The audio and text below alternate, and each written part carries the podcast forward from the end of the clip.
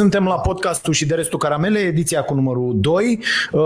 Fido a adus, așa cum a promis, că va aduce de fiecare dată chestii vechi despre care merită să discutăm, dar o să facem treaba asta ceva mai încolo. Bine ați venit, vă mulțumim pentru că ne sunteți alături, mulțumim și pentru mesajele pe care le-am primit, foarte, foarte multe, cu propuneri de rubrici și le vom discuta parând așa. Le și premiem pe cele bune. Și le și premiem pe cele bune și chiar avem ce premii să dăm. Premiul de săptămâna trecută a zburat către câștigător. Am dat data trecută premiul? Sau nu dăm nimic, ai că dăm. A, că dăm când, nu, am dat la Vocea Nației. Mă încurc în podcastul deja, da. Așa, da, corect. Așa este. Orban de succes. Ok. Și așteptăm și astăzi comentariile voastre aici și subiecte sunt. Avem foarte multe, foarte multe, dar aș vrea să începem cu mesajele trimise de oameni, ca să...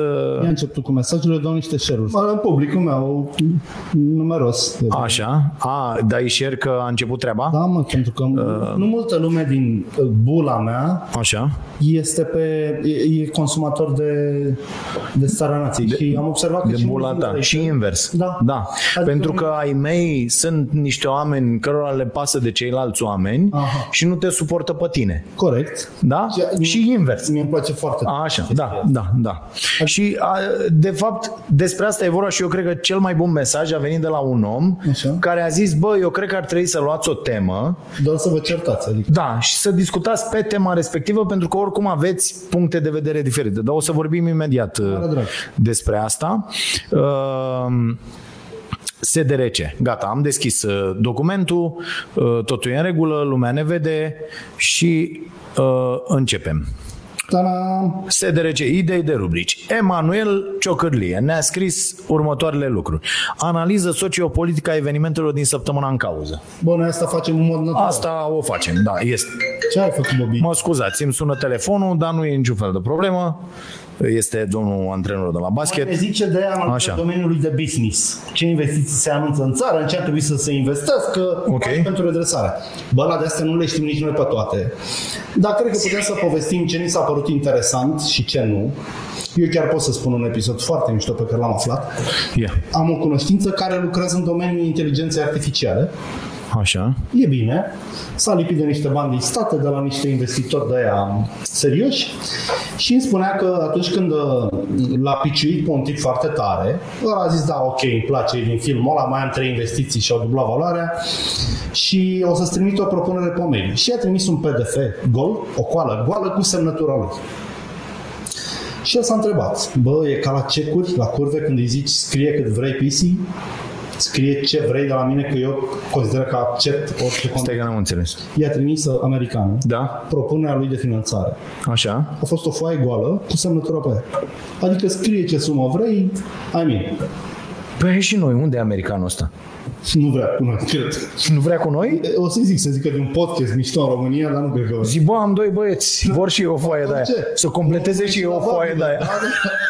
Și că s-a gândit, s-a consultat cu niște șmecheri mai mari decât el, că tipul nu e un guru, dar vrea să devină. Și azi că i-a trimis și el tot o foaie goală cu semnătura pe ea. Și americanul a fost cucerit, pentru că la americanul ăla veneau de obicei famelici, știi, veneau, fomici de ăștia ca noi. Păi nu facem noi, de ăștia veneau. Păi nu facem noi, șef. Ăsta n-a pus sumă și americanul l-a sunat și a zis, bă, nu doar bani, dar și contează pe mine când ai nevoie de ajutor. Și aici e o temă pe care vă rog să o luați în calcul, despre înțelepciunea, dar nu te repezi ca tărtanul la tort. Da. Știi? E o lecție. E tortul pe masă, să nu fii primul, nu zic să nu fii oportunist, să fii, dar să nu fii lacom, prost și prost crescut. Să întrebi de o furculiță, să întrebi mai mănâncă cineva. Ăsta s-a poziționat, după părerea mea, în cel mai inteligent mod, un mod atât de inteligent de care eu nu sunt în stare, cred. Da. Adică el chiar avea nevoie de banii acelui băiat. Așa. Nu e ceva ce se întâmplă de pe azi pe mâine în lumea asta, durează 6 luni, un an. Și mi-a plăcut foarte tare că a avut maturitatea să se poartă așa. Și asta e, uite, am abordat o temă de-a lui Emanuel Ciocârlie despre ce să investească. Deci investiți în robotică, inteligență artificială și hidraulică și pneumatică și tot ce ține de întreținerea unei mașinării mai degrabă electronice, dar care dă și din mâini. Robotica, Dumnezeu cum are. Uite, îți mai dau o știre valoroasă. O companie mare, nici cu numele, că n-am știut să asigură și ne înjură ăștia, închide o fabrică la Ploiești de 3.000 de angajați, se mută undeva la mama dracu într-un cheu industrial cu roboți. Mm-hmm. Tot ce făceau la Ploiești cu 3.000 de angajați o să facă cu roboți. 3.000 de angajați? 3.000 prea pe casă, da. Într-un an, nu mâine.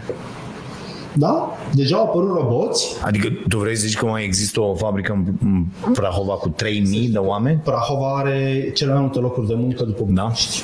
Da? E mișto. Sunt, într-adevăr. Deci munca manuală va trebui să fie foarte...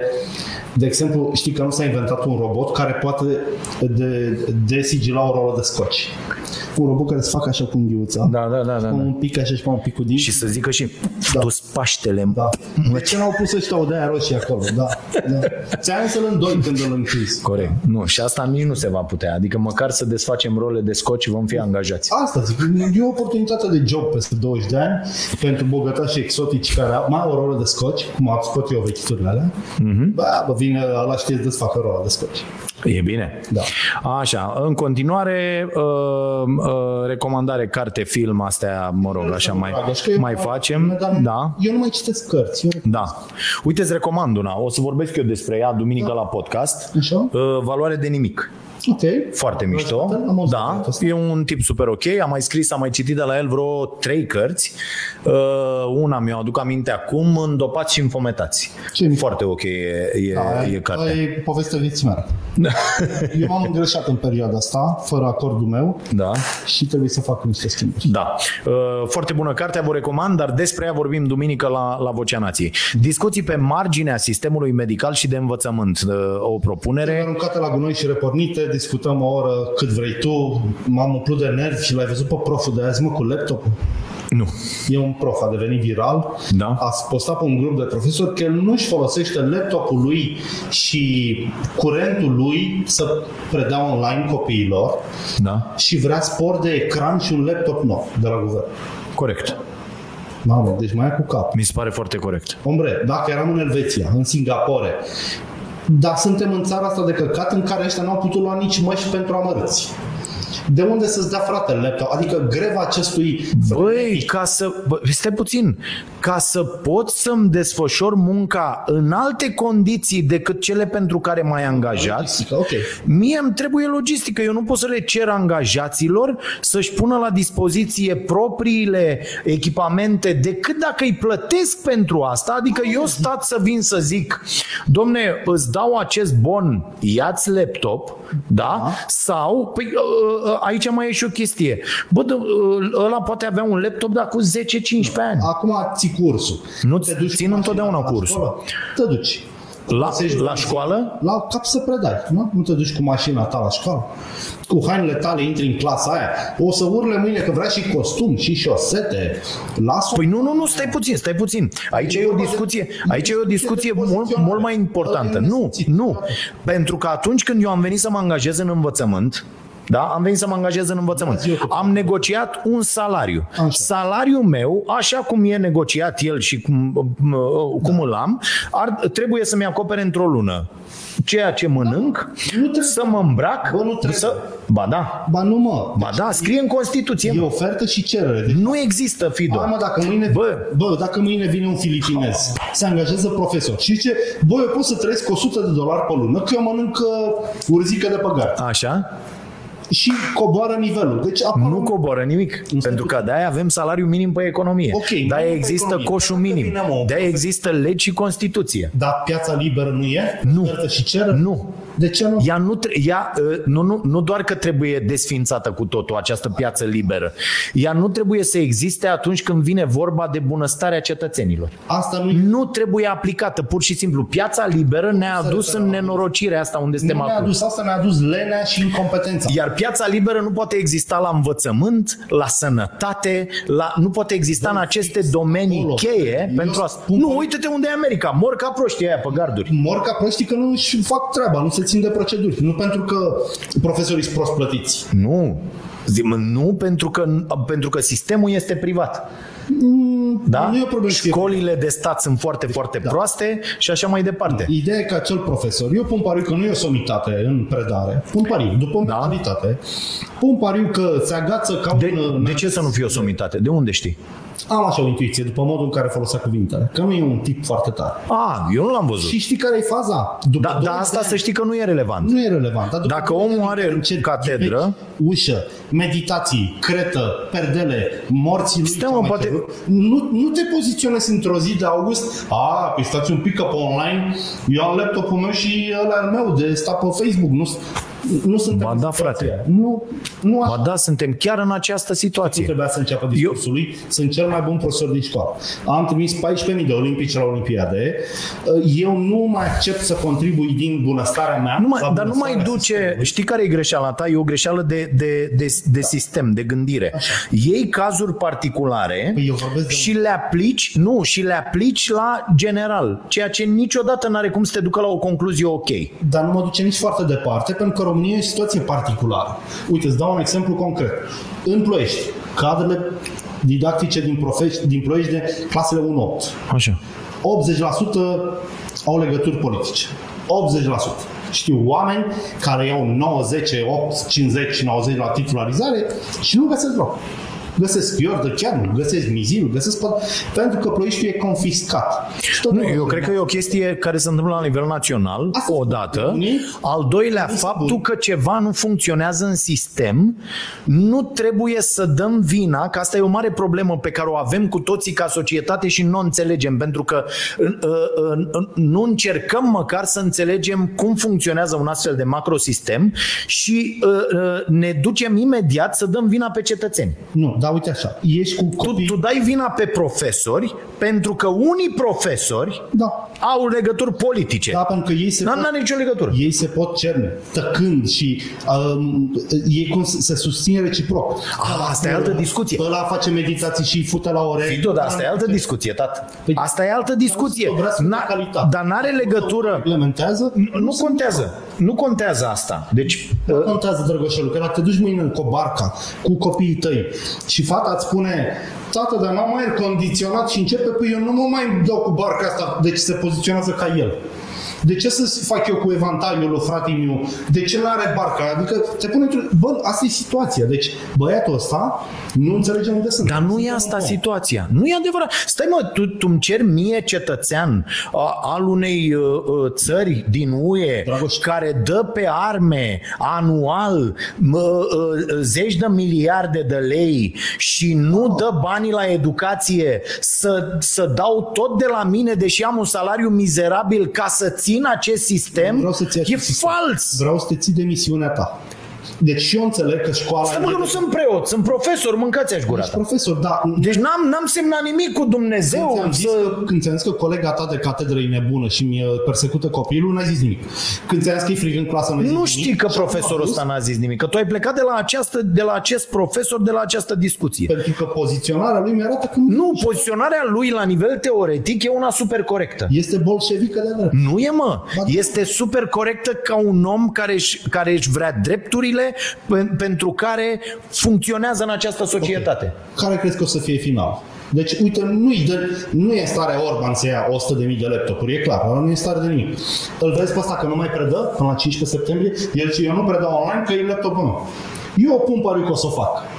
O să stea acasă, o să predea de pe laptopul lui. Hai să spun ceva. O să vină voucherul și ce să vină. Hai să spun ce o să întâmple. Dacă el nu predă și are de suferit de pe urma și dă în judecată statul român, va câștiga toți banii din lume. Și nu va fi un profesor. Deci în momentul ăla e doar un proces oman, oricine, oricare din noi poți dă statul judecată. Dar nu e un proces oman. Încălcată drepturile de 100 de ori. Mi-au servit niște nebuni în fața mașinii, o groapă era să-mi facă... Deci numai încălcări ale bunăstării și drepturilor mele a fost. Cum ar fi să trăim așa? Să dăm statul non-stop, deci de câte vă ținem cont de context, măcar. Da, de-aia suntem aici, frate. Pentru că nu cerem statului ceea ce trebuie să primim. Ok, deci tu zici că prof are dreptate. Eu zic că are 100% dreptate și zic că este greșeala profesorilor că prin liderii de sindicat sau prin reprezentanții lor, da? mă rog, liderii de sindicat sunt, n-au ieșit să spună, băi, avem din nou pentru al 13-lea an consecutiv un buget de până în 3% de folosit, că e educație plus cercetare în educație. Trebuie să dați bani, ieri la educație ca să corespundem, să corespundă Constituției treaba asta și să ne puneți la dispoziție toate mijloacele necesare să ne desfășurăm actul de predare, deci în bune condiții. Tu chiar crezi că profesorii sunt nemulțumiți de starea actuală a învățământului? Greșit, mă! Ăștia-s plătiți la numărul de elevi. Îi dai 25 de proști, nu-i dai programul, îi dai manualul de căcan, nu-i dai nimic, îl doare fix în bască, dacă termin anul cu 25 de elevi și a făcut normal. Așa funcționează. Dar nu e adevărat. Ba, e adevărat. Nu, tu iei niște cazuri care eu nu neg că există. Da, nu, și le aplici la toată breazla ceea ce e greșit și profund nedrept. Pentru că îți arăt eu oameni, învățători, profesori, care sunt mult mai mulți decât aia despre care vorbești tu. Sunt mult mai mulți. Mai mult de jumate n-au niciun chef de învățământ. Sau sunt nebuni, sau urăsc copiii, sau își urăsc viața. Nu mai sunt oameni mișto în educație, nu mai sunt. Sau își iubesc materia și când văd copiii afoni și nepăsători se transpun niște personaje, zici că ai făcut pipi într-o biserică, știi? Adică au zis ceva nasol de chimie. Ei nu vor să înțeleagă că lumea s-a schimbat. Hai să le explicăm un pic oamenilor, că oamenii sunt foarte talibani. Noi așa discutăm de obicei, să știți. Da, și asta este șmecheria cu acest podcast și așa ar trebui să fie. Suntem de acord că nu suntem de acord. Fiecare spune argumentele, chiar dacă eu consider aproape de fiecare dată că lui Fido sunt absolut imbecile și el exagerează de multe ori aiurea și eu o fac de multe ori pentru a-mi demonstra punctul de vedere, dar vă încurajez să aveți astfel de discuții pentru că din ele nu pot ieși decât lucruri bune. Și nu, asta e, că nu te duci mai departe, adică să pun mâna pe o piatră, deși eu mi-am luat una aici pentru că mă enervează prea tare, să-i dai celuilalt una în cap. Trebuie să discutăm, să dezbatem. Revenind... Explică-le la oameni și până un alt subiect că le dăm prea multă atenție acestor băieți. Da. Revenind, ideea e că noi trebuie să tindem permanent către o societate funcțională. A lăsa mereu de la noi ceea ce noi am făcut toată viața, dar în interesul nostru și al celor pe care îi reprezentăm, public, telespectatori, oamenii, tu pentru care scrii, pentru care te arăți la televizor și așa mai departe, dar am făcut-o asta într-un mediu care presupune că ai această libertate sau nu. Că noi când am început presa, dacă ne plângeam că nu avem mașină de scris, că noi am început pe vremea mașinii de scris, plecam acasă, sau că noi nu batem la mașina de scris, înțelegi? Ăla zicea, dă-te în gâtul mătii, du-te acasă, înțelegi? Dar în momentul când tu ești angajat al statului român și în numele statului român îndeplinești o funcție atât de importantă pentru societate, educația, care crește această societate, că dăm greș, că sistemul nu funcționează, că sunt mulți limbriși de ăștia în sistem despre care vorbești, dar aia e altă discuție. Adică nu trebuie să, pentru lucrurile care nu merg într-un sistem, să-i condamnăm pe participanții la acel sistem. Dar cu politicieni facem și asta. Și să corectăm sistemul. Toți și punem presiune pe toți ca ei să se autocorecteze. De ce n-am face la fel și cu profesorii, cum facem cu politicienii, cum facem cu medicii, când era epoca șpăgilor în spitale. Nu luau toți, dar luau aproape toți, sau știu toți. Ceea ce se întâmplă și acum. Dar asta trebuie rezolvată acea problemă. Trei rezolvată problema din sistem. Băieți ăștia care fac un dosar doar când îi sună cineva de la SRI, de nu știu unde, nu știu ce, ar trebui să te au în această perioadă cu pandemia și să vadă că în spitale e același tratament și același regim și același... Dar nu trebuie să vii după aia și să-i acuzi pe toți medicii, că unii medici au șpagă. Ideea că dacă lași lucrurile nesupravegheate, ajung să o facă toți. Oameni de bună credință intră în educație și bă, ăla lasă 10 corigenți că-i vin la meditații, ăla că i-aș făcut o ușă pentru el, una pentru clasă, că directoarea a luat ce a venit în donații și le-a trecut în buget și a pitit banii. Eu vorbesc de lucruri concrete, care se întâmplă peste tot. Și nu ne că se întâmplă. Aici suntem de acord, suntem perfect de acord. Modul de rezolvare diferă total. Eu cred că trebuie umbla la sistem. Trebuie, da. Adică numirile să nu se mai facă politic. Dar aici trebuie să schimbi legi, structuri, oameni, înțelegi? Eu n-am soluția să-l luăm pe tâmpitul ăsta și să-l aruncăm în piața publică la lei. Nu asta e soluția. Soluția este soluția. Eu doar atrag atenția că apare cât un imbecil, bă, dacă ăsta polarizează și 100.000 de profesori fac ce face el. E bine. Toma, asta ne trebuie. Nu sunt pentru că noi spună, nu, toate noi fără laptop nu putem, pentru că eu oricum nu pot și nu o fac bine. Asta nu înțelegi tu. Că nu vorbim de niște îngeri care n-au ce le trebuie. Păi nu, vorbim, dar știi cum ar fi... Nu. Hai să te aduc tot, că încerc să vin pe strada ta ca să pot să-ți dau un exemplu la fel. Zic situație de azi. Da. Mă sună fetele de la Școala Nației. Așa. Da? Edith și Alexandra și îmi spun: am reușit, după foarte mult timp, să avem un profesor de matematică așa cum vrem noi, care vine de departe săptămâna viitoare să înregistreze primele cursuri. Okay. Matematica pentru BAC. Vreau să lovim aici foarte tare la materiile de BAC, da, astfel încât să distrugem piața pregătirilor. Noi vom pune toate astea complet gratuit. Okay. Și o facem cu forțele noastre, așa cum putem. Cine vrea să ni se alăture și poate să susțină acest demers e binevenit. Eu aș putea să... Acel profesor vine, nu ne cere nimic. Okay. Nu ne cere... Face ce ziceai tu. Da. Vine pe combustibilul lui, vine așa, ne-a întrebat dacă am putea să facem rost de o cazare, ceea ce e normal. Adică că omul o să stea 3 zile, să tragă de dimineață până seara, adică trebuie să-i dai ceva să mănânce, că așa e normal. Dar omul s-a gândit la noi și a zis: bă, ăștia fac asta cu banii lor. Cu ce produc? Profit, din ce dracu fac ei, fac această chestie ca așa să simt ei bine că ar trebui să facă. Și atunci eu, plecând de la exemplul acestui profesor, aș putea să fac ca tine și să zic: vezi ce profesori senzaționali, cât că toți profesorii din România sunt senzaționali, nu fac asta. Da, am înțeles. Corect? Da. Corect. Ai făcut foarte bine. Uite, nici eu nu mai fac asta, să zică toți. Dar acest tip este reprezentativ pentru o mare parte din profesorii de azi. Pentru profesorii, din ce mi-ai povestit tu, e un profesor care vrea să trăiască într-o normalitate. Normalitatea de azi... Cred că e doar foarte frustrat în dimineața în care a scris. Eu cred că așa cum Ministerul Muncii, Madame Violenta, a putut să dea chestia aia că poți să ceri pentru telemuncă, deci oricine, chiar dacă lucrezi la o... Așa, poți să ceri, nu știu, 2500 de lei sau... Pentru laptop, da. Pentru laptop, prima măsură care trebuia luată de berbeluza asta de Anisie împreună cu papagalul de Orban: bă, ăștia fac o telemuncă drept pentru care primiți dracu toți boni valoric, luați-vă laptopuri. Da, dar știi care e tragedia? Proful ăla habar n-are să predea de la distanță. De unde știi, mă, tu? Presupun că, dacă n-am făcut-o până acum, de unde să știi, nu? Dacă mă pui să culeg albine dintr-un viespar, ce profil spun? Crezi că știu să o fac? Dar de unde știi, mă? Poate el face meditații online. Profesorii în perioada asta au făcut meditații online. Bă, știi cât de bănoasă ești, mecheria, acum? Pentru că ai redus nițel la bani, da? Că stau ăia acasă și faci cu 50 odată. Da. Îi pui pe Zoom pe aia, da? Și... Am discutat. Când o să văd la ANAF că 150.000 de profesori și-au declarat venituri din meditații, o să zic că da, uite, au și integritate băieții ăștia, au și mândrie. Dar ei toți suntem, de fapt nu sunt, bă, suntem o țară de neterminați ipocriți, și de grab băgător la buzunar pe combinații. Nu ne place pe combinații. Lui ăsta, dacă îi dă directorul mâine un laptop, bă, ți-l dau eu. Pentru că aceste combinații, da, repet... Nu o să zic că stai, că n-au toți profesorii. De ce nu-mi se acordă? No, o să iau un laptop și o să tac. E un foame, da, penibil.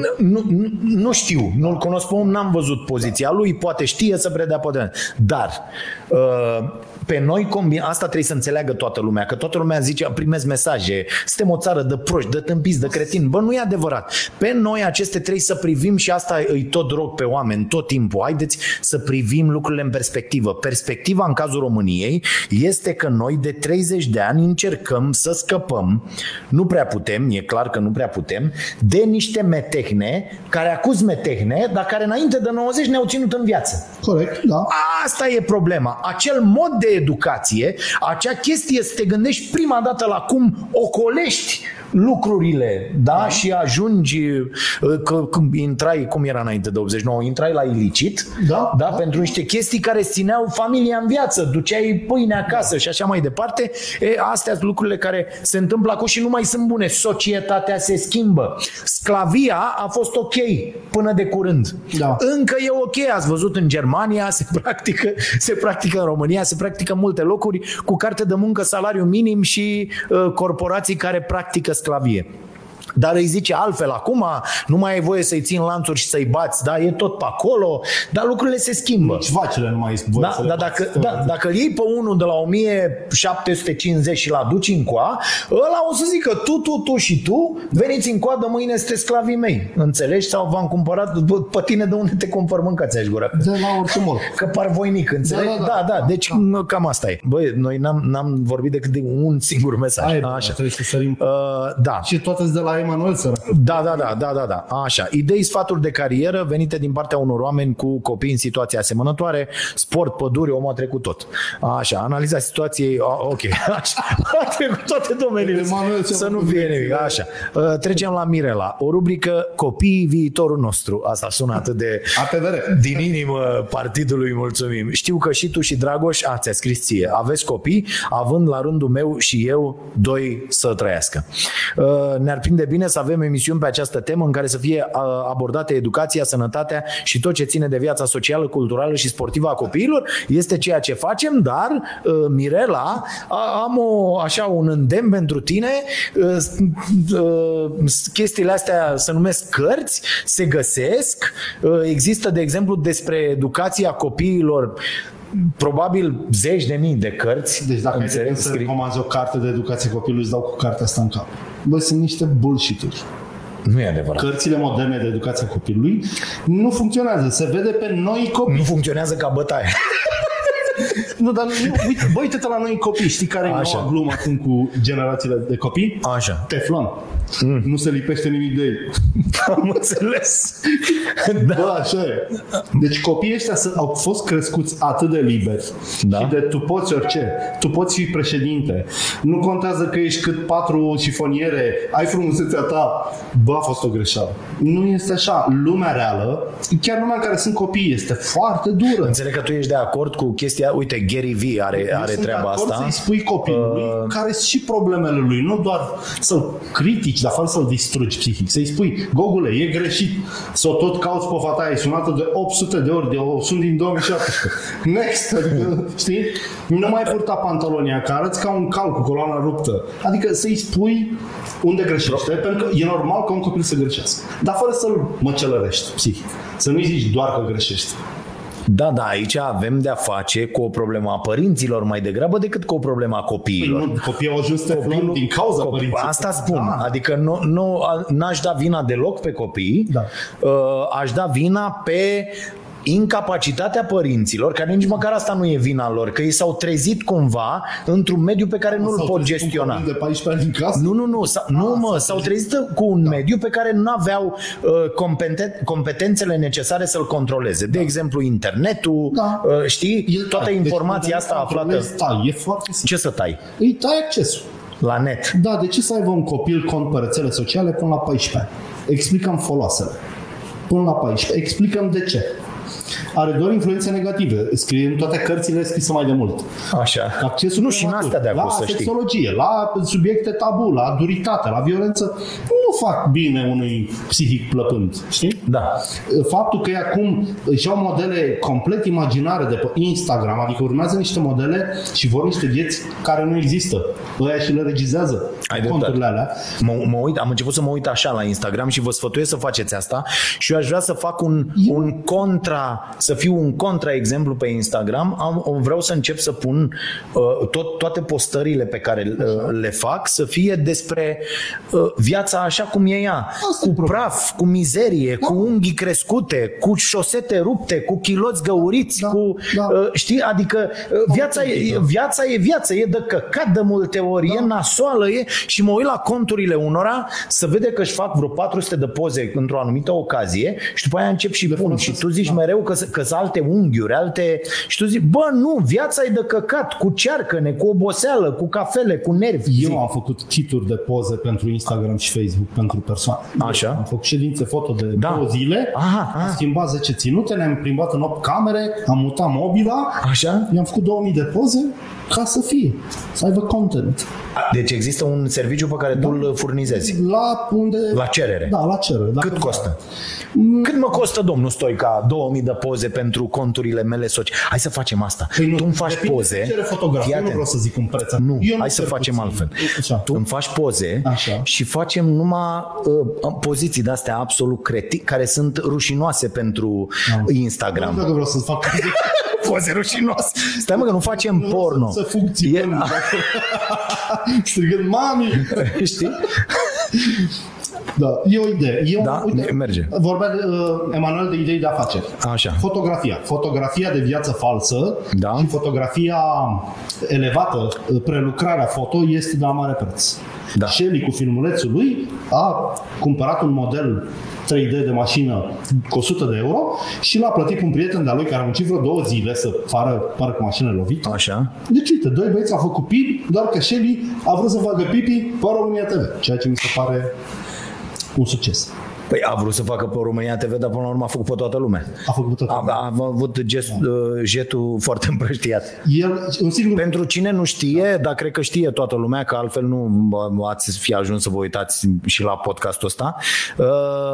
Shelly a făcut o treabă cu mașina, cu accidentul, cu nu știu ce, găsiți toată treaba, am văzut și eu astăzi. Eu am văzut chestia așa. Se aude mai slab fata de cum, probabil de la poziția relaxată. Eu sunt fata. Cine e, mă? Dă-i sticla. Maria Ilie. Maria. Mulțumesc, mă, fată. Te pup. Păi Maria o fi el. Dacă tu ți-ai zis că... Băi, da, foarte bună. Deci, eu am citit azi în Libertatea, zice, Libertatea prezintă scuze pentru că a pus botul la o știre falsă făcută de Shelly. Și au dat-o toți. Da, au dat-o. Pentru că o chestie pe care eu am acuzat-o tot timpul la presă, mai ales la presa din zilele noastre, băi, orice rahat a dat cineva, să-l iau și eu să-l pun acolo. Ceea ce mi se pare absolut imbecil. Pentru SEO, pentru Google. Da. Că vin ăștia, s-a schimbat și scrisul, fraților, tot din cauza IT-știlor, s-a stricat și scrisul. Când... Cuvântul cel mai căutat să fie primul. Da. Nu, dar stai puțin la aia, de exemplu, pe blogul meu, de-aia am și renunțat să mai scriu pe blog, în halul ăsta s-a stricat treaba. Deci dacă vrei să ai succes cu textele, trebuie să ai nu mai mult de 300 de nu știu ce, nu mai mult de 30 de nu știu ce, să pui... Mă, dă-te în gâtul, mătii, dacă eu vreau să am o frază de 100 de cuvinte, că aia și scriu pentru oameni care sunt... Nu vreau să scriu pentru dobitoci care nu pot citi mai mult de 5 cuvinte într-o propoziție. Să vezi cum e o discuție cu asta, că tu zici accident cu 5 morți la Băicoi și îl zicem nu, să înceapă cu 5 morți. Cum să înceapă? 5 morți? Au apărut la Băicoi, cum fac titlul? Da. Și ei au făcut niște de-astea, se numește SEO căcatul ăsta, pentru că e un căcat, așa, care mă scoate lânsărite și acolo trebuie să schimbăm noi și limba română, și expresivitatea, și creativitatea, și... Nu mai poți să faci o figură de stil, o șmecherie, nu mă, că e SEO, mă, cac în SEO vostru, m-am enervat. Eminescu, cum ar fi o poezie de Eminescu scrisă SEO? Cred că chiar un exercițiu mișto. Dacă e vreun artist, dă-i Rugăciunea unui dac, care e cea mai bună poezie a lui Eminescu. Bă, ia scriu tu să o pasă. Da. Să vedem cum e. Să vedem cum merge. Da, da. Da. Ți-am zis că am un foarte bun prieten care a antrenat o inteligență de asta artificială. Așa. Să pună diacritice. Și a băgat 25.000 de știri. Da. Și a învățat. Punea diacritice cu 99,3%. Așa. După care i-a dat o poezie. Cremenii proasta. Le-a pus toate aiurea, înțeleg? Bă, și e nasolul în limba română cu diacriticile. Știi că tu zici, uite, își. Da. Știi? E nasol. Adică poți să scrii foarte multe feluri, știi? Harvardul bagă în momentul ăsta 1.000.000 de cărți de beletristică într-o inteligență artificială. Da. Și ei spun că în 2-3 ani mașina o să iau un Pulitzer pentru literatură. Și că să pui microfonul mai aproape. La Remon, destul de aproape. Nu e ok? Caterina? Nu se aude? S-o fi auzind iar la Eugene? S-o fi auzind iar doar la al meu? La canale? Nu știu. La canalul ăsta? Dacă se aude cât de cât așa, ca fată ce sunt, e ok să... Mă, dar nu se poate. Să pun eu ăsta mai așa? Să aud? Lasă-mă că vede. Ne lămurim la al 10-lea podcast. Stai, fată, să... E totul bine. Păi da, mă, pentru că ții bec. Ia vorbește, mă. El ține oligofrenul, i-am spus, bă, are față și spate. El îl ține cu spatele. Păi el ne enervează SEO. Acum se aude, Caterina? Dă-ți seama, avem un microfon care are spate.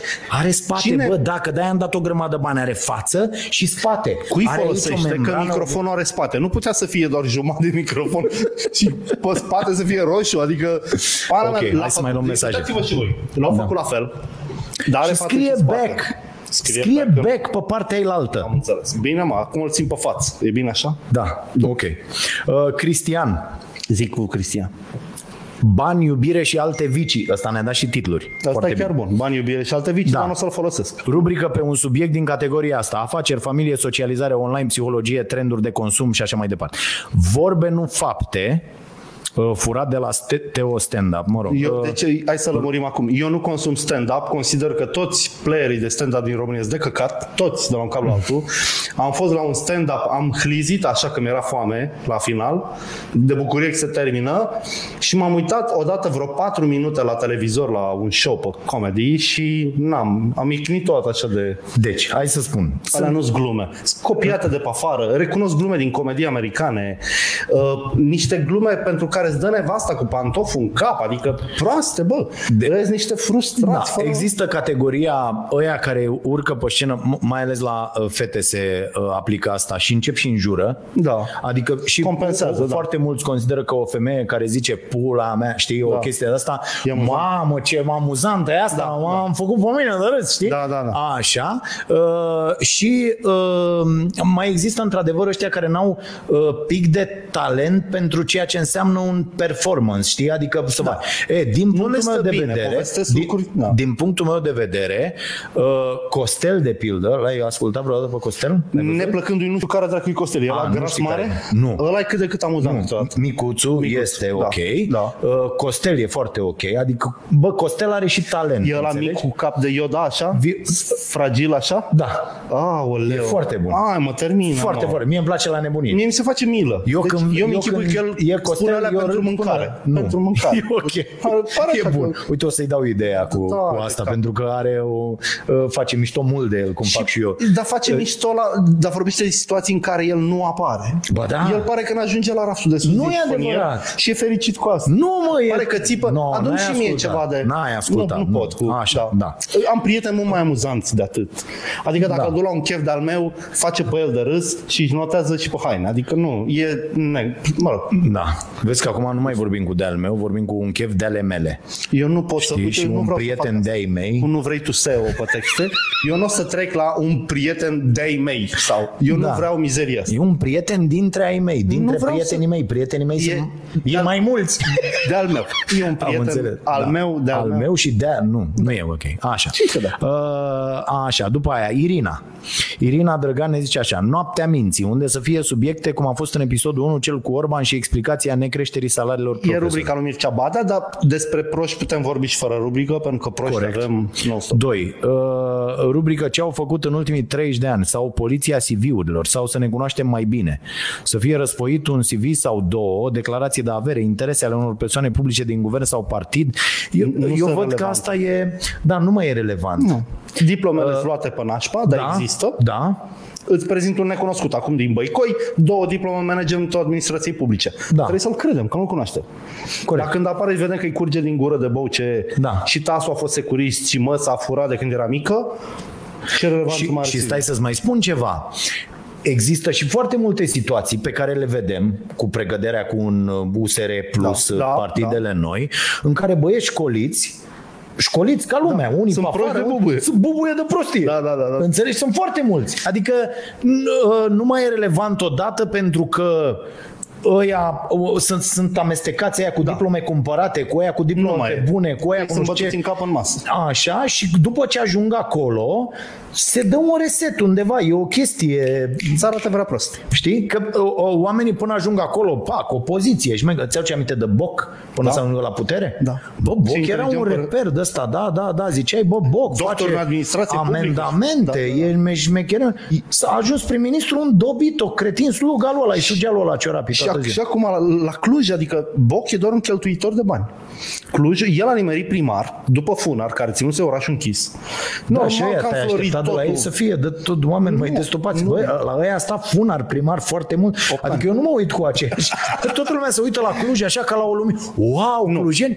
Bă, nu sunteți foarte inteligenți dacă l-ați ținut a ta pe Boc și după aia a ta pe Funar. Da. Boc a venit primar pe boom imobiliar și după un oraș cu un condus de un antistă străini, știi, un dement. Da. Normal că s-au umplut de companii cu tricolorul și... Da, adică, bă, unul de la nu votez din servă, că nu poți să votezi un asemenea cretin. Eu asta, aici am niște nuanțe, că la unii le stă bine să vorbească de tricolor, de România. Eu încă mai cred că patriotismul nu este complet lipsit de naționalism, cum încearcă unii acum. Patriotismul nu are, naționalismul e periculos. E, mă rog, sunt niște nuanțe, dar asta că... Naționalismul e foarte periculos. Nu e mai orice mișto. Naționalist e imbecil. Ba, nu e imbecil, mă. E mișto. E vreo problemă pentru planetă că îmi plac mai mult românii decât alte nații? Păi nu, eu un scurt circuit în mintea. Nu, dar dacă vreau să trăiesc între români, nu între români și cubanezi sau români și n-având nimic cu ea. Îmi place mai mult cu ai mei. Sau de aceeași limbă la toate mesele. Asta e ca aia, când îi zic lui Fimiu de ce nu mănâncă. De unde știi dacă n-ai gustat? Da, corect. Păi și de unde știi dacă n-ai trăit cu... Păi nu, am mai trăit, am mai ajuns. Spun eu că dacă te las în sânul unor brazilience pentru 2 săptămâni, vei prefera să trăiești cu ele mult mai mult decât cu românii. Până te saturi, că o să vrei niște zeamă de varză într-o zi, știi? O să vrei, da, mă rog, da. Asta e să zic, am zis de proști. E important. După podcastul trecut, în care am făcut câteva referiri amuzante la Stelian, ăla de la Constanța, useristul. Așa. Ăla cu garsoniera, cu mânăria. Eu îmi tai, înșterg hardul. Candidatul SR la Constanța a babardit o garsonieră. Bă, mi-a scris unul din Constanța. Stelian Ion, mă. Stelian Ion. Așa. Bă, nu s-a terminat. După ce a luat garsoniera aia, a făcut schimb cu una, cu o garsonieră mult mai mișto, într-un loc mult mai mișto, care n-ar prea fi vrut să facă schimbul, dar l-a făcut. Că era... Deci, înțelegi ce zic? Nu. Îți aduce aminte când la Primăria Ploiești erau blocate angajările, le blocase Boc și apărea de la București prin detașare de serviciu Vasilica. Așa. Vasilica, o lună, 2, pac, încadrare. Aha. Că o coleau ordonanța. Da. Așa a făcut și asta. A luat o garsonieră de căcat, pe care a putut să o ia, așa. Și jab imediat schimb cu o fantomă. Probabil una care avea punctaj de garsonieră bună sau luase anterior. Și i-au zis să-ți dăm, dar faci schimb cu ăla. Da. Bă, ești nebun. E frumos. Și e pe bune asta? Mi-a scris un băiat din Constanța. Acum sper să nu fie un PSD din Constanța. Ți-o fi dat o... Dar eu temă mișto. Adică dacă aș fi ziarist, e chiar așa. Bă, garsonieră de care vorbește azi e tot aia de atunci sau e alta? Că dacă e alta și e mai mișto ca aia, Stelian Ion devine foarte interesant. Și că a ținut o conferință de presă în fața garsonierei și n-a rezolvat nimic. Da? Așa. Apoi așa. Rubrica Dialoguri critice, în care să discutați în contradictoriu. Asta s-a reținut, asta facem. Ne și zice că ne descurcăm minunat, da? Atât se poate. Cartea pe înțelesul tuturor, asta se face la podcastul meu. Amintiri din viitor, în care să discutați cum era pe vremea voastră, bă, asta e mișto, fiate. Și cum vedeți, asta facem mereu, da, e mișto. Da. Și cum vedeți acel aspect că se schimbă și cum credeți că va deveni? De exemplu, ați vorbit despre copii sau școală sau meserii și așa mai departe. Bă, da, asta e o chestie frumoasă. Să povestim cum era când eram noi, n-ai fost atent la nimic. Nu. cum era că te-am prins, mă, dă-te-ai dracu. Nu-mi dau seama că nu ești atent. Da. Cum era pe vremea noastră la ce? La femei? Nu, mă, în orice fel de situație. Meserie? În orice fel de situație. Era foarte mișto. Bă, dovadă că suntem în viață și nu suntem mai proști decât înainte. Cum pățesc mulți acum. De ajungte flori. Adică eu cred că asta e tragedia. Noi încă naștem niște copii extraordinari. Bă, laptele, formula de acum, adică pe vremea noastră te nășteai rahitic, rămâneai rahitic până în clasa 8-a. Da. Era clar. Un picior târâș, așa era. Tata bețiv, trei la școală, așa era până în clasa 8-a. Da, da, da. Deci au potențialul de a schimba destinul genial. Părinții investesc mult mai mult și ajung mai nasoi. Da. Mi se pare că-s mai nasoi. Unii. Avem și noi, deci nu îi exclud. Dar au o lipsă de pregătire în niște domenii banale și importante în același timp. Nu știu dacă sunt importante, că dacă lucrurile astea le vor fi luate de pe umeri cu totul. Ce sens mai are? Uite, cu ce ne ajută pe noi faptul că știm atât de multe lucruri despre chestiuni care nu mai au nicio loc. Uite cum schimbam siguranțele, cum știam... Dragoș, o pană de curent. Adică e bine să știi unele lucruri chiar pentru o singură ocazie în viață. Să știi să scoți apă dintr-o fântână, să sapi o groapă. Corect. Să schimbi o siguranță, mă. Deci, să știi cum să-l hăcuiești pe unul pe care îl bagi în groapa aia. Asta înveți de pe internet, unde megamentele. Da. Am un prieten care e în industria reciclării și îmi spunea că, bă, ne confruntăm cu situații în care vă rog să veniți la mine să luați un televizor că s-a stricat. Păi știți, noi facem asta doar în anumite perioade anului, că sunt campanii de alea, Ecotix, Manac. Și eu ce fac cu ăsta? Cine mi-l scoate afară? Bă, un televizor, ia-l și du-l la poartă. Cine-l ia? Bă, o să-l ia cineva la România, chiar îl ia. Deci lumea s-a dus într-o alienare cretină. Mai știai copacul cu haine? Da. Deci nu mai pot cu copac cu haine. Adică să plec din Dămăroaia cu 10 saci de haine, să mă duc la copacul vieții din Victoriei, fără să mă uit dacă în stânga, în dreapta, am niște săraci pe scară. N-am ăla de cerșește pe... Am ajuns să ne trebuiască o infrastructură pentru banalități. În curând o să vină un tip, să-l chemăm, să-l fută pe... Adică... Bă, termină. Da, scuze, înțelegi? Chiar așa. Am vrut să exagerez ca să înțeleagă lumea. Nu ne trebuie infrastructură pentru orice. Și copiii par ușor nepregătiți în zona asta. Mi se pare mie. Dacă greșesc, atâta pot. Așa, mai departe. Alina Chirila, am urmărit, ascultat cu multă plăcere nou podcast din seria SDRC. Deși este așa, vă propun următoarele. E în Belgia. Ce frumos, să rămână în Belgia. Da. Asta e ok, dacă e vineri e Belgia. Să știi că avem și mesaje în timp real foarte mișto. Da.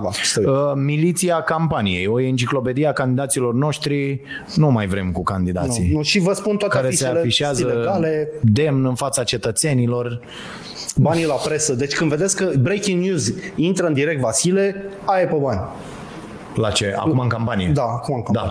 Da, totul e pe bani. Da. Nu o să mai vedeți un politician. Am văzut astea articole și scrie recomandat de PNL, articole în Hot News, spun astea, recomandat de PNL. Numai aia e un articol pe bani plătit, adică și chestia asta este foarte nasoală. Stăteam și mă uitam, bă, scrieți că e plătit. Da, deci nu recomandat de PNL sau de PSD sau de morților nu face decât să mă inducă în eroare în legătură cu asta. De pildă avem tot felul de solicitări noi la Starea Nației. Am făcut chestia asta cu filărele. Da, și am avut când pe de-aia. Bă, există unii care vin cu niște solicitări, îi bagă mamele lor imediat. Să nu scrie plătit, nu? Băi, da, mă. Să pară că așa am făcut. Mă, dă-te, înțelegi? Da. Adică, bă, nu vreau. Adică vrea să mă fac salam, dar să nu zici am luat bani pe spasta. Da. Îmi place mie salam. E o chestie care... Bă, nu. Una e că tu abordezi teme care sunt pe domeniul de interes al clientului, că normal că ăla n-ar da bani pentru... Bă, dar asta o spunem clar la început. Da. Rubrica asta este de prezentată de înțelegi cu tare, nu știu ce la... Dar nu mă pune pe mine să spun niște lucruri despre așa, că nu știu ce... Asta e o tâmpenie. Ei sunt și foarte proști. Afară corporațiile mari nu mă urmăresc. N-ai să mai vezi Burberry că susține rubrica de modă și Vodafone pe aia de tehnologie. Da, nu. Se duc în, cu totul alte. Se duc în zona opusă ca să fie cu atât mai mișto pentru public care n-are, cu care n-are tangențe. Bă, hai să merg. Uite, Rolex sponsorizează golful. Bă, de 50 de ani. Păi credeți că de tâmpiți? Adică au făcut sinergia. Golful se pare că pentru oamenii cu bani și oamenii cu bani ar putea lua un Rolex, dar nu s-au dus să finanțeze concursul de ceasuri de la Berna, știi? Sau mai știu eu ce performanță. Mă rog, asta e cum folosești sportul pentru a te promova în zona. Da. Așa, deci asta campania candidatul de azi, viitorul românilor de mâine. Bă, haideți să o spunem și pe asta. Candidații de azi, cei mai slabi din istoria. Cei mai slabi din istorie sunt și, cred că, primii candidați care nu mai sunt toți controlați de servicii, cred că. Dar sunt controlați de alți băieți cu bani. Adică... Da, oricum asta se întâmplă. Dar ce trebuie să spunem neapărat e că asta se întâmplă peste tot în lume. Da. Adică accesul la putere, că stăteam și mă uitam, la noi se condamnă lucruri care în state sunt absolut legale. Da, bineînțeles. Adică, vă dau exemple, vorbește și ăsta, Rașpatel, în cartea asta și am văzut în mai multe cărți explicându-se lucrurile astea. Bă, eu am o corporație, trebuie să cresc 2-3 politicieni care să-mi reprezinte mie acolo interesele mele. Care sunt interesele mele? Lucrez în ce? În agricultură. Da. Da? Bă, eu trebuie să sprijin 3 băieți care să ajungă, din care unul să ajungă cel puțin secretar de stat la agricultură, da, ca să promoveze anumite lucruri care sunt în, adică subvenții pentru domeniul meu, tot felul de lucruri pe care astfel încât eu să... afară e perfect ok. Deci nu, toată lumea vorbește ca și cum asta e o chestie. Banii la vedere, e adevărat, dar să faci. E la noi, mamă, ce nu... Bă, nu e adevărat. Accesul la putere, ăsta e jocul de putere. Da. Astea jocurile, trebuie să pricepem treaba asta și nu mai dăm ca proștii cu fundul de asfalt toată ziua, că și aici e o mare problemă. Stăm și, aoleu, numai ne plângem, dar candidații sunt oglinda fidelă a acestei societăți. Uite, mi-ai dat o idee foarte bună, că dacă am avea... Atât poate societatea să producă. Dacă am finanțat toți cu 50 de lei un deputat, așa, când candidează, bă, am putea să-l sunăm 4 ani, bă, ți-am dat 50 de lei. Cum adică n-ai făcut ce ți-am zis eu să faci? Păi vezi că suntem 40.000 ăștia care vroiam aia și la anul mai vezi ciuciumă 50 de lei de la noi. Dar asta ar presupune să nu fie plătiți, ceea ce mie îmi place foarte mult. Eu n-aș plăti funcțiile de stat. Asta de înaltă demnitate publică. Cum să nu le plătești? Nu le-aș plăti. Băi, ești nebun? Da, vorbesc serios. Păi cine, atunci, tu vrei acolo doar oameni care au foarte mulți bani? E istoria României de oameni care și-au vândut conacele, averile, colecțiile de tablouri pentru țară și pentru proiectele în care credeau. N-au venit să ciugulesc. Lasă-mă cu asta pentru țară, mă, că mă ceară chiloții, Fido. Lasă-mă cu asta pentru țară, mâncați aș gura. Bă, la coadă. Pentru țară. Da, mă, pentru în asta credeau ei atunci. Ce are dacă ai țară și patrie? Niște tâmpenii incredibile. Tu cum să zici? Ai văzut pe aia de pildă funcționarii. Deci faptul că la noi ajung unii să fie șpăgari nenorociți, să dea legi nenorocite, să fie controlați. E de la sistem. Nu neapărat de la lefuri. Au lefuri mari toți și ei continuă să fură. Păi da, deci pentru asta, ăsta e un motiv să investim în educație. Asta e soluția. N-am o problemă să investim în educație. Asta e soluția. Astfel încât în timp să curățăm această problemă. Deci, nu putem curăța dacă nu le mai dăm bani, pentru că ei vor spune, bă, și așa nu mă plătiți, duceți-vă dracu, mi-au și eu de pâine. Eu nu vorbesc de directorul de la APIA, care trebuie să fie un tip tobă de agricultură, prognoză recolte și de cash. Ăla trebuie să fie bine plătit ca la o mare corporație agricolă. De ăștia care fac legi, deci de parlamentari, de membrii guvernului, păi niciun leu. Niciun leu. Păi nebunit. Bă, ori faci asta dar pentru cine s-ar duce care știe ministru? Ceva? Tu te-ai duce o ministru neplătit? Da. Neplătit? Da. Dacă aș ști că poți să contribui, adică nu mă lua acum să mă faci ministru, că-ți bătă. Păi și din ce mănânci? Ce mănânci? Păi nu se asta e că s-ar cerne foarte mișto oameni. Ar fi oamenii care și-au făcut banul, care nu mai au idealuri financiare. Băi, eu nu vreau să fiu condus de oameni cu bani. Pentru că oamenii cu bani au o concepție despre viață ca tine, care n-ai bani, dar ai o astfel de concepție. Și ce are concepția? Înțelegi? Păi o concepție împotriva oamenilor săraci. Nu e deloc împotriva oamenilor săraci. Pentru că oamenii bogați, oamenii cu bani sunt împotriva. De asta demonstrează societatea în fiecare zi. Unii sunt bogați datorită faptului că sunt inteligenți și alții nu. Nu pentru că sunt săraci. Deci diferența acum o face inteligența. Oamenii care vor ajunge în Parlament, da, dacă nu le dai bani să-i plătești, așa, acolo nu va ajunge absolut niciun specialist în nimic, pentru că ăla sau vor ajunge specialiști mișto. Nu e adevărat. De ce să se ducă acolo? Uite-te la useriști. Aproape toți ăștia de top cheltuiesc de la ei de acasă mult mai mult decât primesc. Că n-au primit nimic. Până n-au ajuns la putere, useriști iau 4 ani, 5 ani, de când doar aduc de acasă. Bă, nu vezi că a fost o motivație suficient de puternică? Foarte periculoasă ideea pe care o promovezi tu pentru democrație. Da, dar ce are... Incredibil de și tu cheltuiești banii să faci școala nației. E o idee politică, nu? Da. Să muți. De ce e greșită la ăla și la tine nu? Dacă păi, tu crezi cu tărie că eu nu sunt angajatul statului. Nu ești, dar dacă ți s-ar propune mâine să ajuți ministrul educației de pe postura de consilier neplătit, ai face-o? Nu. Cum nu? Nu. De ce, mă? Dragoș, facem tot ce vrei tu. Vino aici și învață-mă. De ce nu? Pentru că nu vreau și pentru că nu e ok să nu fiu plătit pentru aia. Păi de asta e un pic. Și atunci de ce mai lupți pentru ideea asta cu banii tăi? Ai responsabilitate, ai responsabilitate. Consultant am zis, nu director. Adică tu doar zici, ăla face ce vrea. Nu te-ai duce consultant? Eu m-aș duce consultant la Ministerul Educației să-i spun cum să scapă de profesorii de căcat. Nimeni nu s-ar duce. Una e consultantul, muți situația și nu e ok. Am mutat-o. Am mutat-o ca să te ducă. Una e consultantul și alta e ministru care să poate duce la pușcărie pentru orice semnătură. Și așa pentru 9.000 de lei merită să duci la pușcărie. Hai, mă, ce vorbim? Păi nu e vorba de merită sau nu, dar ideea de leafă nu poate fi eludată de la nivelul de funcție publică. Ori dai 30.000 de euro și atunci îți vin toți directorii lui Elon Musk, îi dai 30.000 de euro pe lună și vine el. Da, așa. O facem noi. Așa. Ori nu-i dai nimic și mizezi pe buna lui credință și pe dragostea de ce zici. Vai, pe capul meu. Păi nu. Așa să-i plătești un picuț și ei să mai fure un picuț și să-și facă treaba prost și să nu le pese, să nu existe control. Dar nu vei ajunge. Uită-te la funcționarii din țările nordice, de pildă, care sunt plătiți bine, la fel ca ceilalți oameni. Merg cu bicicleta la Parlament, străiesc în acele comunități. Că noi suntem în epoca de piatră față de băieții. Păi da, dar pentru asta soluția e educația, nu să revoluționăm noi sistemul, să fim România, țara care nu-și plătește guvernanții. N-am zis de mâine. Dar ar fi partea unui plan. Uite, vorbiți de educație. Eu mă încerc să mă autoeduc, să nu mai arunc țigări pe geam când conduc. Bă, tu știi ce greu mi-e? Încă, deci una din trei le arunc pe geam când sunt la volan. Nu am scrumiera în momentul final cu țigara de scrumez în ea, ci din când în când jap pe geam. Nu mă întreba de ce, nu mi-e ușor, lupt cu asta de vreo 5-6 ani de când am devenit conștient. Dracu știe câte țigări am aruncat pe geam, dar educația nu e o etapă. Gata, ne apucăm de educație și după educație facem gard. Bă, toată trebuie să meargă împreună și trebuie să fie, conform acestei lumi complet noi, trebuie să fie complet diferită povestea. Da. Campania, cât e campania, ne zice tot Alina. Bă, n-am luat niciun ban în campania asta și aproape că regret că eu aveam niște idei foarte bune de campanie. Apropo, mă gândesc să fac un pic de hate news în campania asta. Așa. În Ploiești, ca în alte orașe, jumate din panouri sunt ilegale. Nu au autorizație, nu au nimic. Așa. Și vreau să-mi fac niște meșuri, niște bannere, 2-3, nu mai multe, așa, să le pun peste ei cu moaca mea și zicând nu candidez la Primăria Ploiești. Ah. Bună asta. Da, deci moaca mea, nu candidez, n-am văzut că e loc aici să pun un afiș și l-am pus eu. Un mesaj așa. A, și îl pui pe acele panouri ilegale. Ilegale, da. Știi care sunt panourile ilegale? Bă, cam știu. Adică nu poate să-mi zic că peste al nostru, actele.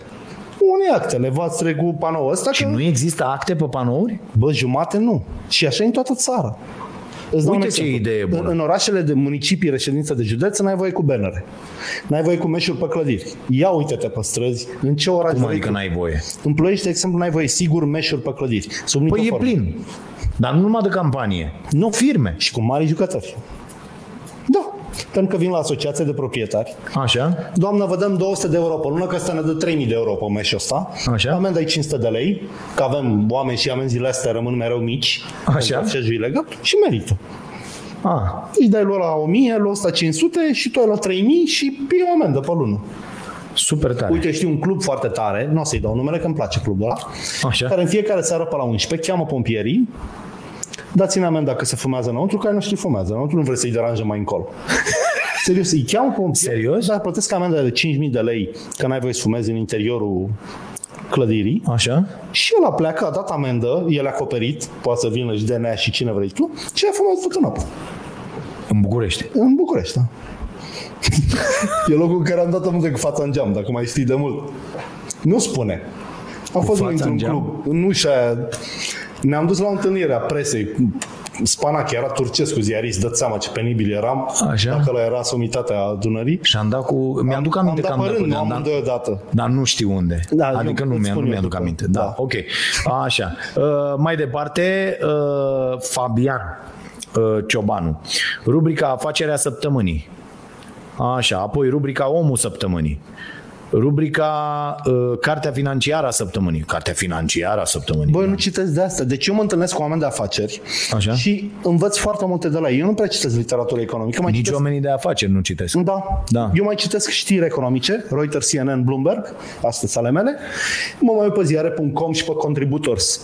Sunt niște băieți cu scriitură bună. Da, da, cărțile îți definesc niște valori, poziția ta față de niște concepte și... Eu aici recunosc că tu ai un plus față de mine, tu încă citești multe cărți, eu citesc mai multă literatură. Citesc publicistică online și citesc foarte mult carte veche. Uite, îți dau un exemplu ca să contribui și eu la cărți. Mm. Bă, citesc acum cărticica Șefului de cuib. Dacă știți ce asta. Da. Este o cărticică din cred că știe toată lumea, manualul activității legionare. O citesc, e interesant. Știi ce zice acolo? La un moment dat legionarii au intrat în conflict cu ziștii și cu încă o aripă. Mă rog, erau trei grupări. Bă, și legionarii au zis așa: nu ne place că sunt trei voci de opoziție la acest regim de căcat. E timpul să facem o voce unică și dacă nu avem o voce unică o să pierdem în fața acestui sistem de căcat. Bă, cine are azi discursul ăsta? Dacă nu ne unim, ne mănâncă hidra. Zi tu. Dreapta. Exact. Păi e aceeași asta chestie. Vreau să zic. Totul îmbrăcată altfel. Da. Adică citim... Eu vă recomand să mai citiți și vechi și foarte vechi, că o să regăsiți niște clișee contemporane de actualitate. Ca uite, ideea e...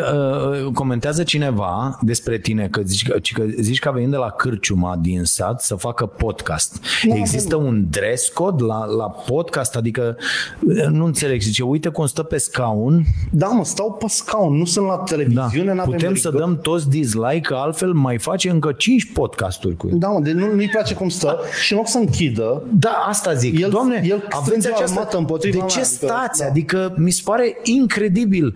Mie când nu-mi place ceva, pur și simplu plec, nu mă uit, nu deschid, nu... Da. Mi se pare genial, da. Hate-ul ăsta e... Da. O să-ți mănânce ficații cu ane, adică doar o să faci urge. O să mori prost, așa. Da, exact. 3-4 zile pe săptămână urăști. Faci asta, da. Nu ești. Da, și am observat, să știi că foarte mulți oameni doar așa funcționează. Da. Ce să mai urască? Să mai urască caută. Pur și simplu și caută asta. Da.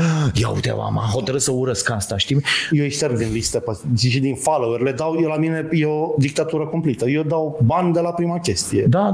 Stau să... Adică nu trebuie cumva să ne intersectăm dacă nu credem în aceleași lucruri. De pildă, într-o dezbatere liberă, în contradictoriu. Despre asta este vorba. Dacă nu-ți funcționează spiritul critic, ești, dar știi terminat. Cum ar fi să te uiți la un meci de fotbal în care ambele echipe bagă goluri în aceeași poartă? Adică ai mai fi bucuros sau trist o telenovelă în care tipul și-o trage cu o tipă tot serialul. Deci atât, doar ei doi. Care-i faza? Da. Uite aici, asta mi-a plăcut. E un mesaj care mi-a plăcut. Îmi era dor de podcast. Credeam că v-ați certat și de asta nu mai faceți. Eu n-am mai vrut să fac lucrul ăsta gratis, că nu mai vreau să aloc timp pentru chestii gratis, alea gratis le fac pentru mine. Cumva. Iată! Ce ziceam? Iată, domnul Fido, nu, acum cu asta cu gratis. Da. Deci, dar îi conduce țara gratis și eu un minister. Eu sunt sensibil la latura aia cu România, la mine încă merge. Încă funcționează chestia asta, am înțeles. Da. Adică dacă îmi zici, Fido, dacă dăm cât un Nikon la fiecare copil din țara asta, eu fac asta. Da. Am înțeles. Sunt bou, adică eu recunosc că am niște probleme de comportament. Da, uite, ne-a remarcat-o și, uite, de exemplu, tema naționalismului. Când Vela a pus poliția să ne cânte imnul, Dragoș a șters cu el pe jos în emisiune, normal, și eu... cu ideile naționaliste în general, Bogdan a scris un articol cu titlul Imnul și steagul sunt cam ăla. Da, chiar așa și cred, mă. Da. Deci nu trebuie să renunți la tot. Uite, tema actuală. Bă, să-mi explice și mie cineva așa. De ce a scos Vela tricolorul de pe mașinile de poliție? Tu ai văzut că noile branduiri de mașini sunt cu albastru și verde? Așa. Nu mai e tricolorul. Albastru și verde? Da, e un verde fosforescent, cred că e de ăla, de se vede noaptea, o vopsă specială. Așa. Ce avea tricolorul? Să rămână acolo, dunguliță mică, pe capăt. De ce au scos asta? El care, vorba aia, este cu Vela, tricolorul deci, la piept. Eu n-am mai văzut un ministru atât de prost de interne de la ăla, care a fost lăutar, cum îl chemam. Igaș? Igaș, da. Deci de la lăutarul ăla... branconierii. Cu branconierii și cu... Deci, când mă uit la Vela, mi-e încurge sânge din urechi, pur și simplu. Adică este... Da.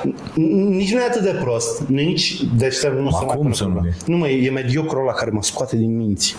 Este acel băiat cum am avut toți în redacții, furnizori. Cât să treacă strada. Da. Și nu uite, la fel vorbeam de CV-uri. Vela este exemplu perfect de CV fabricat. Mar, șef de CJ. Ai citit aia pe recorder cu trecutul lui? Era foarte ok. Adică, bă, incredibil, este dus și uite, și-a fabricat o diplomă acolo, și-a luat-o de aia dincolo, a făcut-o nu știu ce. Adică un om nu deloc serios în legătură cu activitatea și lui și profitor de asta, așa cum sunt toți. Bă, și Orban e la fel și toți ăștia care sunt. Despre asta e vorba. E subiect mișto, că nu mai admirați politicieni. Politicianul cel mai mișto pe care îl vedeți, ba, a plecat de acasă de oportuniști să facă politică, să reușească așa ce n-a reușit în economie, în educație, în ierarhia lui intelectuală. Aici da, dar vezi, discuția e cu totul alta. Adică aici sunt de acord cu tine că acolo ajung oameni care au văzut că sistemul asta face, folosește incompetenți ca să facă treaba asta și atunci normal că oamenii care fie au nu mai au timp să care fie nu mai au timp să reușească să și vor să ardă etape, care fie n-au reușit nimic în viața lor, corect, adică li se pare foarte greu să-și facă o firmă și să fie antreprenori, corect, să plătească taxe, impozite, să salarii, TVA-uri și așa mai departe, n-au putut nici pe compropriu la modul bă PFA, eu sunt șeful meu și uite strâng obiecte și le recondiționez și le vând sau fac altceva. Ei n-au putut să facă nimic. Și atunci politica a devenit trambulina perfectă pentru băgători de seamă. Uitați-vă la acest Orban. Acest Orban n-a putut să facă nimic toată viața lui, nimic. La stat până i s-a urlat că e șomer și l-a angajat avocatul ăla care la Târgu Mureș. Cu avocatul ăla e o poveste mișto, să știi, dar nu văd că nu face nimeni în sinapsa. Da. O să-ți povestesc o dată cine e avocatul ăla. Da. Și Cezar Roman ne-a mai scris, n-am apucat să văd emisiunea, o urmăresc acum, nu știu ce, azi mi-a scris, mi se pare. Ce mi-ar plăcea mie să văd în acest material? Retrospectiva săptămânii top 3 lucruri. Dacă aș fi eu, amândoi să vă asumați în 3 minute sau câte vreți voi, un rol într-o funcție de conducere a țării. Președinte, ministru, șef, nu știu, asta cam facem. Eu pot în orice funcție de conducere a țării. La nivelul actual de conducere a țării, eu sunt bun de salutări din Varșovia. Da, mulțumim. Îmi trebuie doar bun simț în momentul ăsta ca să reușesc în politica din România. Pe asta mai am. Dar de ce nu te-ai băgat, mă, să candidezi, mă? Că uite, nu s-a propus. Ba da, mi s-a propus. Recent nu, dar mi s-a propus. Am un regret că mi s-a propus o dată o schemă. Așa. Trebuia să zic da, să iau banii și să plec. Că n-aveau ce să... A, serios? Ieșisem într-un sondaj.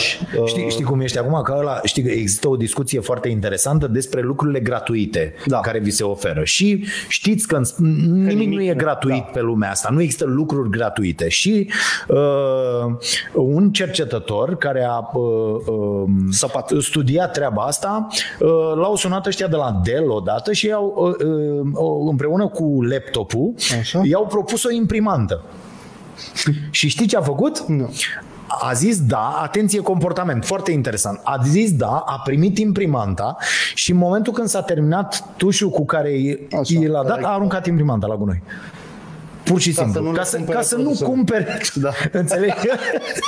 Păi imprimanta aia mergea doar cu tușul respectiv pe care trebuia să-l cumpere și ei de fapt asta vindeau. Să știți, cei care aveți de pildă restaurante sau este ceea ce fac jegoși ăștia cu cafeaua. Ăștia cu cafeaua, luați acest espresor, că gratis. E bun, e mare, el valorează 15.000 de euro și noi vă ducem cafeaua și ei vă aduc o cafea care costă 2 euro și vă dau cu 150 de lei kilo sau 130 sau 110 sau oricum mult, enorm, și ei scot din cafea ratele pe care tu altfel le-ai plăti, dar ai avea espresorul tău în care bași ce vrei tu, ești liber să aduci ce cafea vrei tu, că ei te condiționează. Da. Și foarte mulți oameni care ne și sună acum și-au dat seama că eu am mai povestit asta, că au pus botul ca proștii la chestia asta, au luat acele espresoare și au devenit sclavii acelei cafele proaste pe care nimeni nu vrea să o bea de plăcere. Exact. Vă dăm și o cafea, dar e o vomă, o nenorocire, știi, nu bei o cafea, și urmă și mai e o cafea bună de la Metro, dar nu mai e pe firmă, să nu se vadă și duci și evaziune. Bagă și evaziune și rahat, în loc să fii tu propriul tău stăpân, iei un espresor bun, că există profesional, la mâna a doua, te bagi, adică... îl iei, faci un leasing, faci o chestie și rezolvi cu cafeaua ta. La fel se întâmplă cu toate lucrurile care chipurile sunt oferite gratuit. Nu există. Cine a inventat asta? Domnul Shell. Domnul era companie. S-a dus în China cu 1.000.000 de lămpi de gătit pe ulei și l-a dat gratis. China era închisă cumva. Da. Și ăla toți au devenit gratis. Da. Știi ce a făcut jegosul de Bill Gates? Ne bagă 5G-ul și așa, îl numesc așa în afară de asta cu 5G-ul, că nu ne-au intrat banii de la așa, să zicem în continuare cu COVID-ul, dar jegosul știi ce a făcut? Când Linux a distribuit în țările foarte, foarte sărace, în domeniul educației și peste tot, open source, soft, așa, sistem de operare și tot, să echipeze calculatoarele, a făcut milioane de licențe Microsoft pe care le-a dat cu $3 ca să vândă peste tot acolo. De ce? Să nu fie out of piață. Și ideea e că open source-ul se duce până la urmă, că e limitat. E limitat și așa, și atunci tu rămâi acolo, ești, iau licență și vor trebui să folosească programele tale. Este incredibil de jegoasă această... Păi, eu n-am o problemă cu întreprinzători de un asemenea calibru. Eu am o mare problemă. Asta aici vezi cum e nevoie de stat, Fido. Păi, nu poți să lași piața liberă. Dar e nevoie de stat doar cu băieții la fel de competenți. Noi am mai discutat. Eu când l-au luat păvântul, eu ziceam, Gogule, tu nu la pușcărie.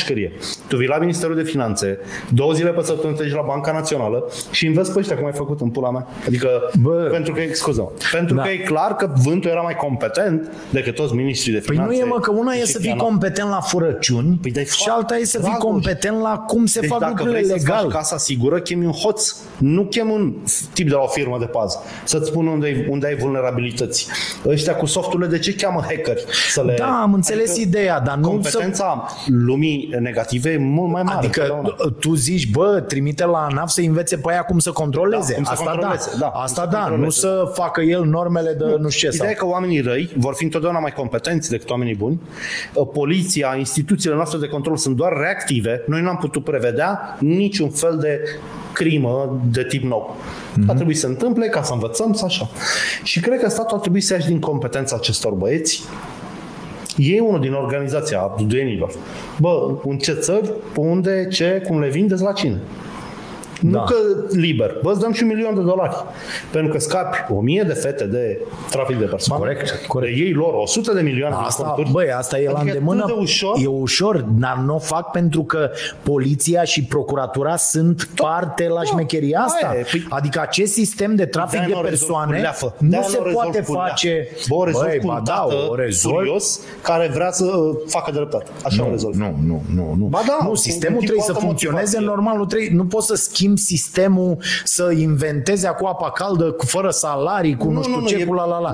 Trebuie doar să-i pui să-și facă treaba. Sistemul și cine nu-și face treaba, trebuie să meargă la pușcărie. E simplu. Sistemul de acum 2 ani nu mai e valabil. Deci, la cum se schimbă lumea și guvernarea trebuie să fie la fel de flexibilă. Și metodele dacă pentru oamenii care sunt angajați ai statului, măsura agravantă, circumstanța agravantă, ar atrage, deci faptul că tu ești funcționar al statului, e o circumstanță agravantă și ar atrage triplarea pedepselor, N-ar mai face? Pe loc. Dacă eu demonstrez, procuror, dincolo de orice, da, în fața judecătorului, că tu, prin comportamentul tău, erai pus să păzești treaba asta, dar n-ai păzit-o. Așa. Și ai participat la ea, cât e normal? De la 2 la 7 ani, tu ai luat fix 7 ori 3.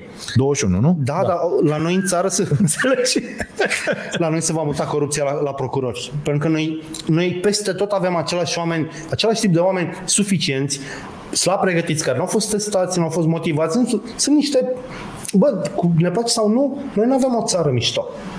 N-a zis nimeni. Că adică avem oameni de foarte proastă calitate, în mare parte, în toate sistemele. Bă, în toate.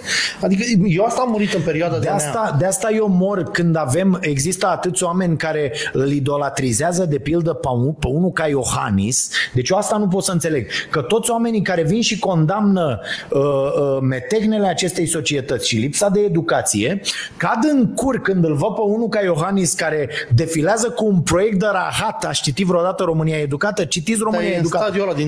E un proiect de rahat de pe vremea când lucrurile se făceau în PowerPoint, înțelegi? Adică, da. Deci, ca idee, România Educată este o vomă de proiect care pregătește oameni pentru trecut, la fel ca sistemul tradițional de educație, și ia toți banii să-i dea la arme, nu de la educație bani, și lumea e în cur pe stradă. Adică, e un nonsens. Deci, noi suntem efectiv tâmpiți, pur și simplu, că având o astfel de atitudine. Da. Bă, în loc să-i cer omului care ar trebui să împingă educația de la spate, să și dea bani la educație, să zică, bă, știți ceva, eu nu semnez niciun buget până n-aveți 6% la educație. Nu există, frate. Și mai luăm de la arme. Vrei să spun ceva? Eu acum n-aș da 6% la educație cu triplice ăștia de proastă calitate peste tot, cu inspectori școlari. Păi de acolo trebuie să începi. Nu, mă, trebuie să încep cu un audit de resurse umane, peste tot. Cum a făcut băiatul. Iar încep, mă, păi toți când vin fac audit și își pun palor. Știi cazul șefului poliției din Georgia? E faimos. E singurul care a reformat. A dat toată poliția afară și a ținut interviuri personal vreo 8 luni. Și a păstrat jumate.